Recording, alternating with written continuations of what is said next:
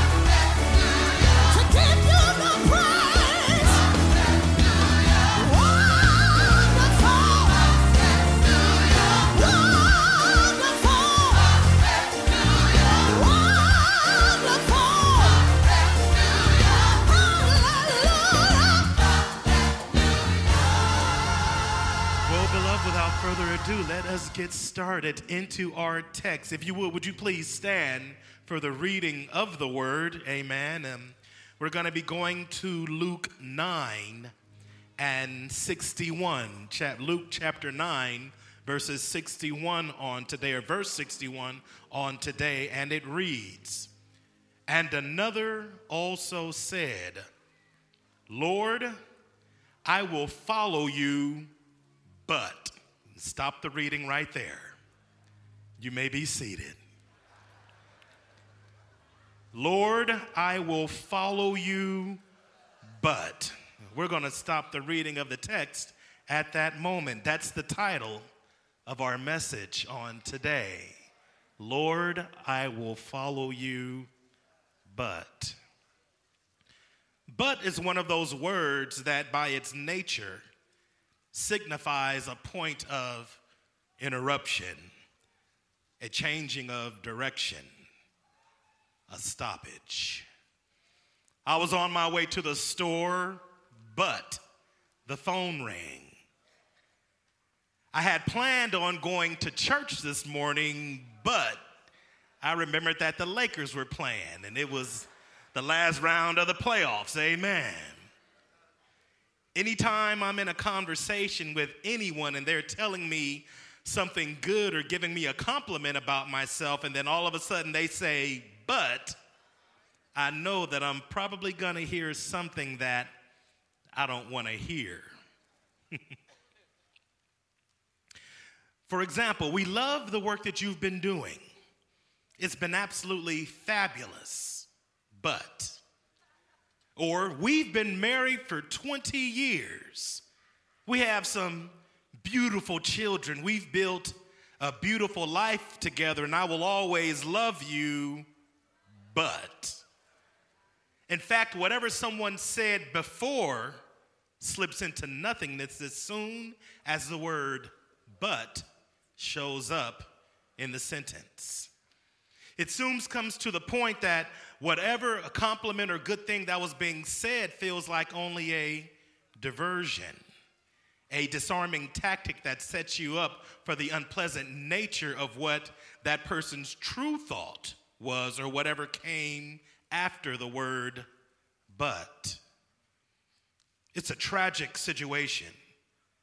The promise of so many things, so much potential that could have been reached in life, but something went wrong. But something was done. But something happened that destroyed that bright future. The young man that got A's all his young life, that went on to college and graduated top of his class in business school. He showed so much promise on his path to become CEO, but he couldn't keep his hands off of his secretary or the other female employees. The talented high school athletes on their way to football stardom, supported by their whole town, but they got drunk at a party and took advantage of a 16 year old girl now they're on their way to jail. The young, talented singer at the start of her career who seemed to make the heavens open up whenever she sang, but she overdosed and died just as she was about to release her first album. But such a small and in many cases tragic word, Lord, I will follow you but. Now, at this point in our text, the ministry of Jesus is in full swing. He has already given his mission statement in Luke 4, verse 18, where it reads, The Spirit of the Lord is upon me, because he has anointed me to preach the gospel to the poor. He has sent me to heal the brokenhearted to proclaim liberty to the captives and recovery of sight to the blind, to set at liberty those who are oppressed, to proclaim the acceptable year of the Lord. He has been teaching and preaching in all of the synagogues in and around the regions of Galilee and Capernaum and Judea. Everywhere he went, Luke, says that reports about him spread throughout the entire region. Everyone had either heard of or was talking about this man, Jesus. Well, one day when he was traveling from one village to the next, again, of course, there was a huge crowd around him, and someone says to him, Lord, I will follow you wherever you go. And Jesus says to him, Foxes have holes and Birds of the air have nests, but the Son of Man has nowhere to lay his head. Then he said to another, Follow me. But he said, Lord, let me first go and bury my Father. And Jesus said to him, Let the dead bury their own dead, but you go and preach the kingdom of God. And another also said, Lord, I will follow you, but let me first go and bid them farewell who are at my house. But Jesus said to him, No one, having put his hand to the plow and looking back, is good, is fit for the kingdom of God. Now, these men, along with almost everyone else in the crowd, heard that Jesus of Nazareth was, was in the area and probably just wanted to hear something that would give them a boost and get their mind off of things. No doubt that they, along with the entire region, had heard how Jesus had healed the sick and raised the dead, of how he spoke to the storm and it obeyed him, about how he commanded devils and spirits. You know how people talk. I heard he healed some guy of leprosy over in some place. I heard how he raised so and so from the dead. You think he really did it? Well, my cousin told me that he fed like 5,000 dudes with five fish, with two, with five fish and two loaves of bread. with two fish and five loaves of bread, amen. It was, it was good either ways. Man said it was the best fish he ever had, amen. I wonder if he'll, maybe we'll get to see him do. Maybe they just wanted to see something happen. They, like us sometimes, may have just wanted to get away from what was going on in their lives for a second. Maybe they just wanted to hear an inspirational word that would pep them up and send them on their way. Maybe even get a free meal. Amen. He might be doing the fish and loaves thing again that day. But before they knew it, they were getting more than they bargained for. Before they knew it, Jesus the Christ, who they heard all of these things about, raised people from the dead, commanded the storm, was walking through the crowd and stopped in front of them and looked them in the eye, looked them in the heart, and said, Follow me. The Word, the Word that was with God and in the beginning was God, their destiny their future, their reason for being called out to them in the form of a man named Jesus and said, Follow me. I mean, it must have been a, a terrifying and overwhelming experience. Follow me. I mean, they could have been men whose names that we remember and celebrate to this day. God could have done something in their lives that we'd still be talking about. They could have been great men, but some of us here, and I know I might not be talking to anyone here right now, amen. Uh, all these folks I'm talking about were at the eight o'clock service, amen. But some of these folks here just may come to church just to get our minds off of what's going on at the job or at the house for a moment. We may be hurt or depressed, or we may just need a little pick me up for a second.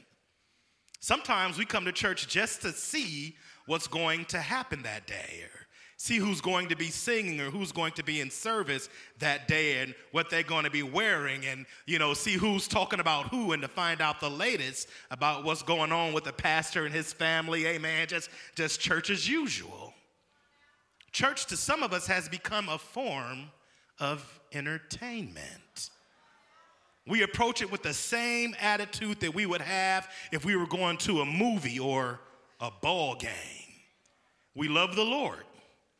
We come to church and we worship, but we don't really assume that something could actually happen that day. That our lives could actually be transformed, that we could actually be challenged in some kind of way. And all of a sudden, Christ Jesus looks at us right in our hearts and says, Follow me. And we say, Yes, Lord, I will follow you, but I start this new job tomorrow. I would follow you, Lord, but I need to make some money to pay these bills. I would follow you, but I need to spend on my time some time working on my career. I would follow you, but I need a husband. I would follow you, but what will the people at my job say? I would come to Sunday school Wednesday and Wednesday, Sunday and Wednesday night service, but I would be a tither, but I would give to the building fund, but I would help you eliminate this mortgage, but I would be a volunteer or a mentor, but I would join the evangelism team, but I would go out with the skid row teams and help people who are hurting, but Amen. It's all right to give the Lord praise. I might not be talking about you. Amen. Let me move back to talking about these guys here in the text because it's, it's starting to feel a little tight in here. I mean, tight. Amen. A couple folks in here looking at me crazy might be like, who does he think he is? Trying to tell me how I should be. Well, honey boo boo, that's my job. All right?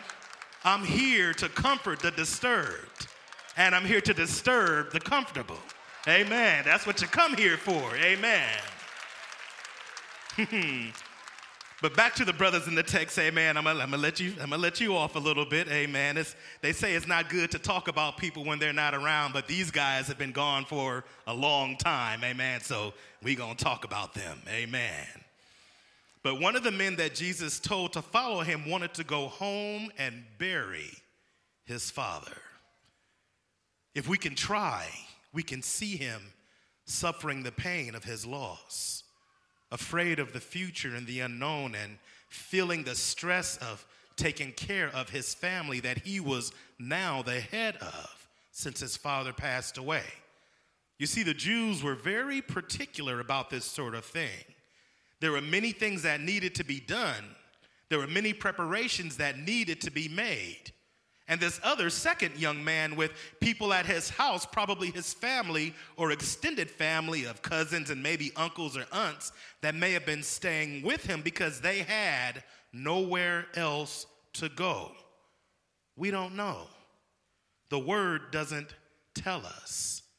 All this man wanted to do was go say goodbye to his family.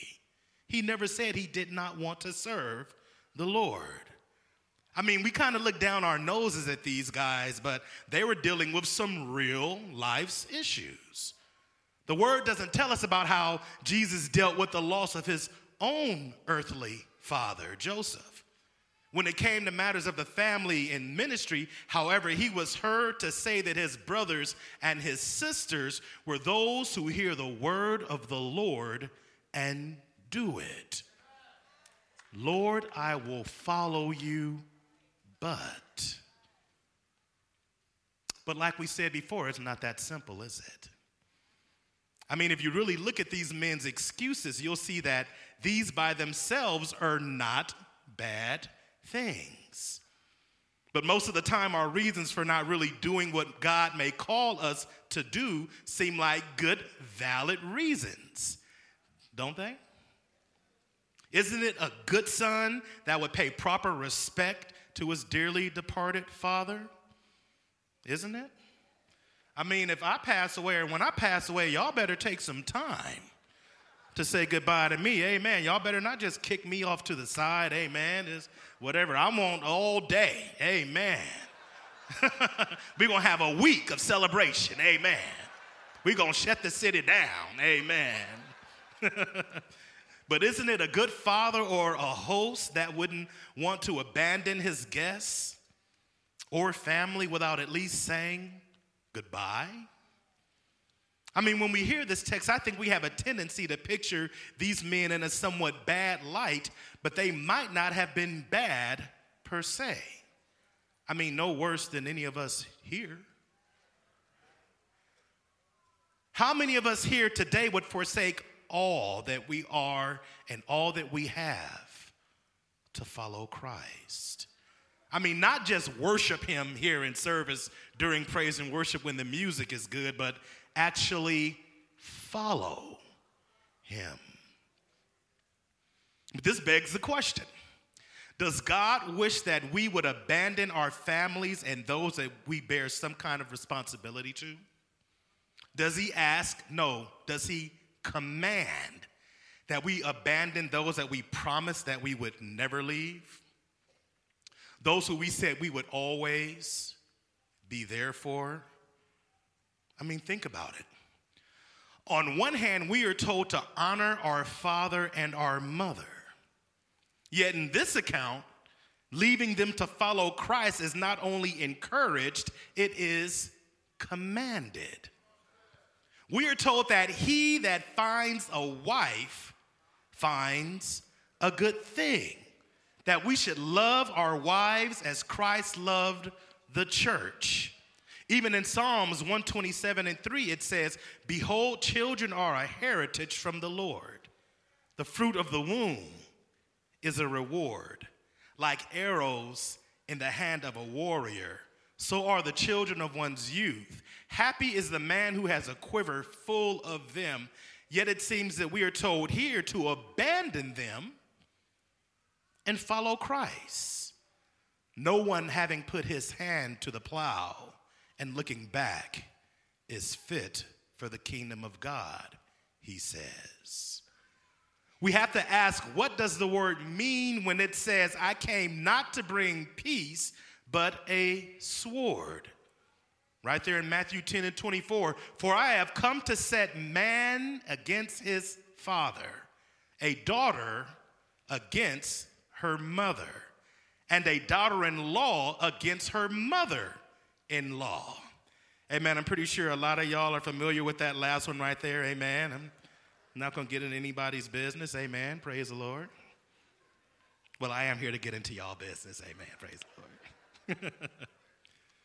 but a man's enemies will be those of his own household.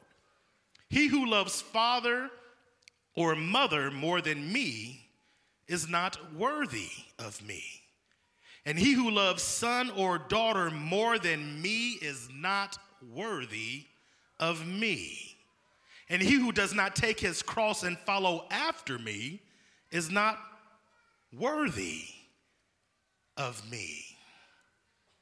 Now, that, that it, it, it, it, it seems to come against each other, these two groups of scriptures. Honor your mother and father so that your days may be long. He who loves his mother and his father more than me is not worthy of me. How do we, how do we deal with that? Have you ever thought about that? Well, we're going to think about it today. Amen. Praise the Lord. But almost everyone that is saved here has someone in their family that does not agree with their decision to become a Christian. Y'all fight it out every holiday. But let the dead bury their own dead. He who loves father and mother more than me is not worthy of me. I mean, as though who say that we follow Christ, what does that mean? Well, since the world had not heard of the cunning of the Lord, those who followed Christ in that day had to be moving out into the world preaching and assisting in the spreading of the gospel. Following Christ at that time meant following Christ literally, taking the gospel, the good news, to where it had never been before. The world had not heard. The really interesting thing about this is that Jesus, most of the time, doesn't really call us in this time to go anywhere per se but he calls on us to follow him in our hearts. He calls for us to follow him in our minds. He calls for us to follow him in our spirits. I mean, it may not mean literally abandoning your family, but it may mean abandoning the way that they taught you to think and to live if it doesn't line up with the Word of God or how you're to live as a child of God. Amen. Give the Lord praise. It's all right. It's a safe place to give the Lord praise. Some of us have said to ourselves that we would never act towards our children the same way our mother or our father acted towards us that we would never be like our mom or our dad, but we never said goodbye or abandon the way that they were. And we end up being exactly the way that our parents were towards us. That same kind of anger, the same kind of abuse, the same kind of mean, the same kind of cutting, destroying, diminishing words that were used on us, we use on them, perpetuating a generational curse that is going to go on and on and on. Listen, you don't have to say goodbye, but you have to say goodbye. You know what I mean? Amen. I mean, he may call you to a faraway mission field, but you can follow Christ wholeheartedly while never leaving the house you grew up in. You can follow Christ without ever leaving your neighborhood. You can follow Christ on the job. You can follow Christ in your relationships. You can follow Christ in your finances. You can follow Christ while driving in traffic. And I know that last one is a hard thing here in LA, amen. I saw a sister once giving the Lord praise, or somebody once giving the Lord praise here in service, and they were so caught up in the spirit. And I saw them just leaning on their horn in the parking lot, yelling at somebody as they were trying to tell them to get out the way. Like they left they like they left their salvation right here in praise and worship. Amen. Look at your neighbor and ask, is he talking about you? Amen. If they didn't say nothing, I'm talking about you. Amen. Praise the Lord. Amen. No, I'm really talking about me. I'm just playing. but you can follow Christ away from the rampant materialism and apathy and selfishness and narcissism that seems to want to characterize and define our culture and who we are nowadays. For example, Martin Luther King Jr., when dealing with the hatred of racism, understood that the way that most of America felt toward the African American was because they were taught to believe that way. He knew that for them to abandon the way that they believed about African Americans would be to them like abandoning their parents and their families and their way of life. You hear today how they talk about our way of life, our heritage, our history. He had to let them know that they could still be there for their families and love and honor their families, yet abandon that which bred so much hatred and pain in their family. They, that, and that they could abandon that which they thought was part of them. And let me tell you, there was a whole lot of division back then in families over that issue. There were some fathers that refused to speak anymore to their sons or daughters because of who they chose to marry. There was a lot of division in their in houses at that time. There's a lot of division in our houses now, isn't it? But we're going to have to pray on through and link up and love each other. Amen. Oh, let's give the Lord praise. Amen. Sometimes we forget that the bulk of those that heard Jesus agreed with the Pharisees and the religious leadership of that day and that following Christ at that time would have put someone in direct conflict with their fathers and mothers and brothers and sisters and wives who did not believe or what or believe in Jesus or believe what he was saying. Following Christ means that they would be abandoning their families and lives as they knew them. Jesus was telling them that their sins were forgiven and that the kingdom of God was at hand. But they were still locked in a rigid and legalistic and unforgiving belief in who they thought God was. And it was a part of who they were as a people. But it almost seemed like Jesus did not care what these men were going through or what they were dealing with. One simply wanted the security security of a home. Another one simply wanted to bury his father. The third had a divided heart and put his family ahead of Jesus. And, but Jesus wanted to emphasize the radical requirements involved in following him.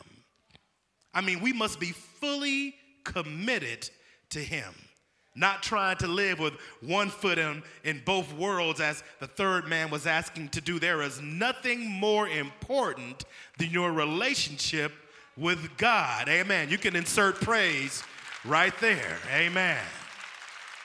Hmm.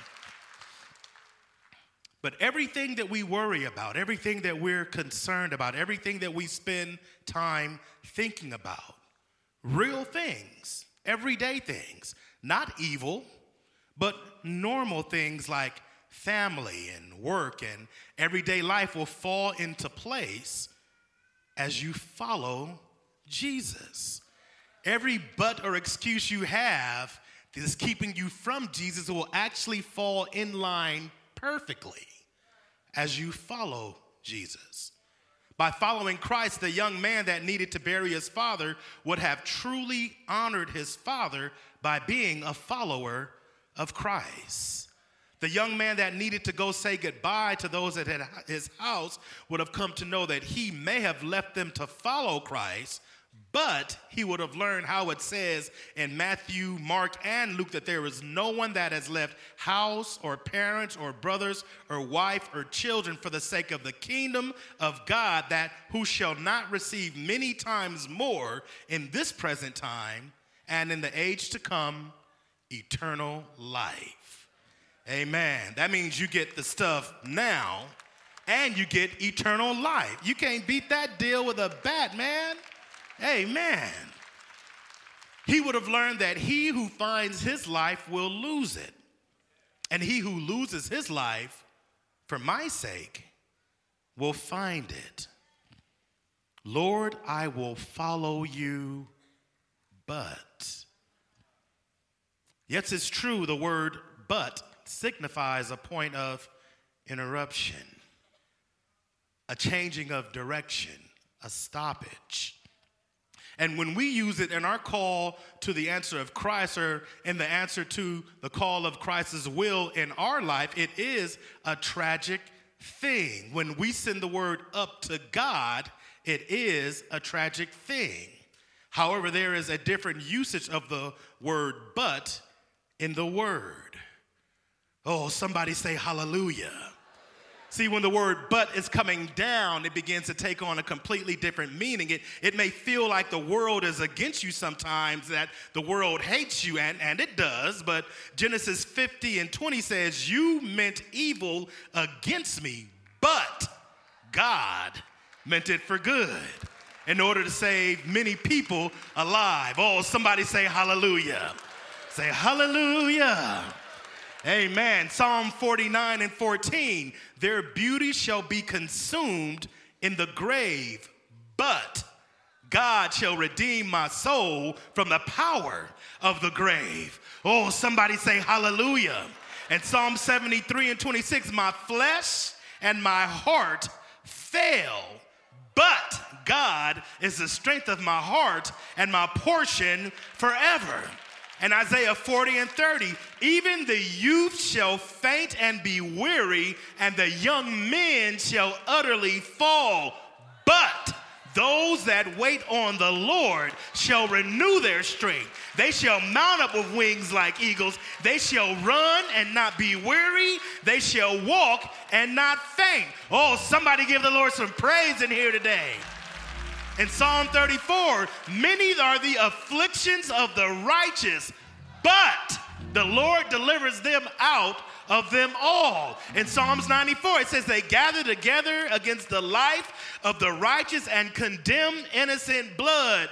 But the Lord has been my defense and the God and the God, the rock of my refuge. In Isaiah 17, the nations shall rush like the rushings of many waters, but God will rebuke them and they will flee far away.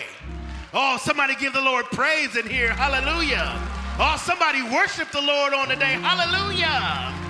Oh, Lazarus had been dead for four days, and his sisters Mary and Martha had given up hope. But Peter, Satan seeks to sift you as wheat, but All the devils in hell threw a party when they put Jesus in that tomb. But on the third day morning, Jesus got up with all power in his hands. Weeping may endure for a night, but joy comes in the morning. Oh, somebody here was on their deathbed. The doctor had given up and said there is nothing that can be done but God. Somebody here was on their way to a 25 year to life prison sentence, but God. Somebody here almost overdosed and died, but somebody here almost drank their life away, but somebody here almost died in a car wreck, but Somebody here was told that they were never going to succeed in life, that they were never going to be nothing, that your daddy wasn't nothing, and you ain't going to never be nothing. Here you stand right now. Somebody here was considering taking their own life through suicide. But I was on my way to hell. But God sent his son to come down and saved me and gave me new life, a new beginning, a new future.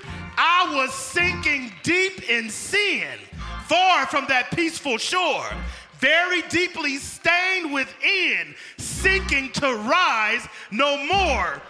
But the master of the sea, y'all know the rest. Hello, stand up and give the Lord some praise in here today.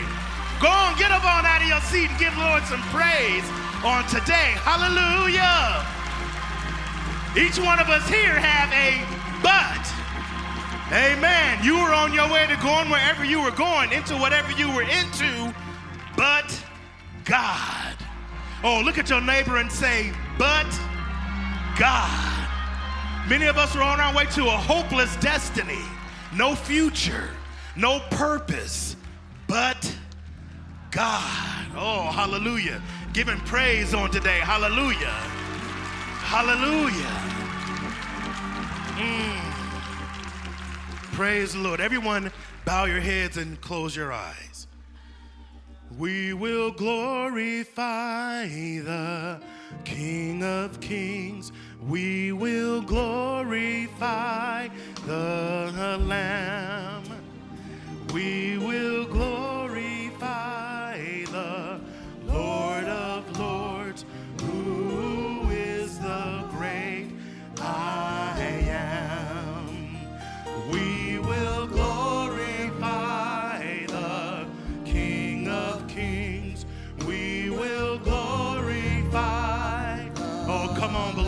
worship Him on today.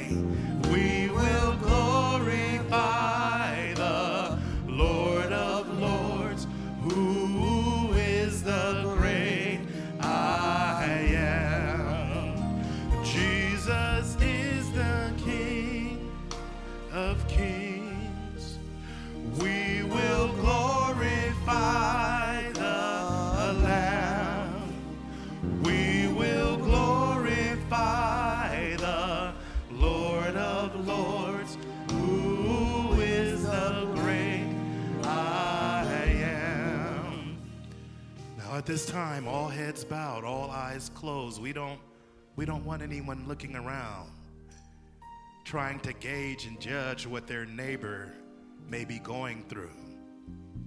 Trying to sit back and assess what anyone else's reaction to the word may be on today. If we are honest with ourselves, we would have to realize that there will never be a right or a good time to follow Jesus in the future. There will always be an excuse, and some of these excuses are not really bad. There will always be another but, another excuse not to give your all to Christ. My favorite one is, Lord, I will follow you, but I need to get my life together first. Let me tell you, beloved, that you will not ever get your life together until you leave all and follow Christ. Amen. He who loses his life for my sake will find it. The right time to follow Jesus is right now. The Messiah knew that there would always be a reason, and probably a very good reason or excuse or some but to keep them from following him But the call to follow is still made by our Lord and our Savior. Everything that you think that you're going to lose, everything that is a part of the word but, your life, your family, everyone around you is depending on you to reach the height of your potential. By following Christ, you'll save everything that you were afraid to lose. Don't let the things of this world, the, the buts, keep you from having your best life, your best future, reaching the height of your potential. Make the decision to follow Christ today. But God demonstrates his own love towards us that while we were yet sinners, Christ died for us. Make the decision to follow Christ today. I love you. God bless you.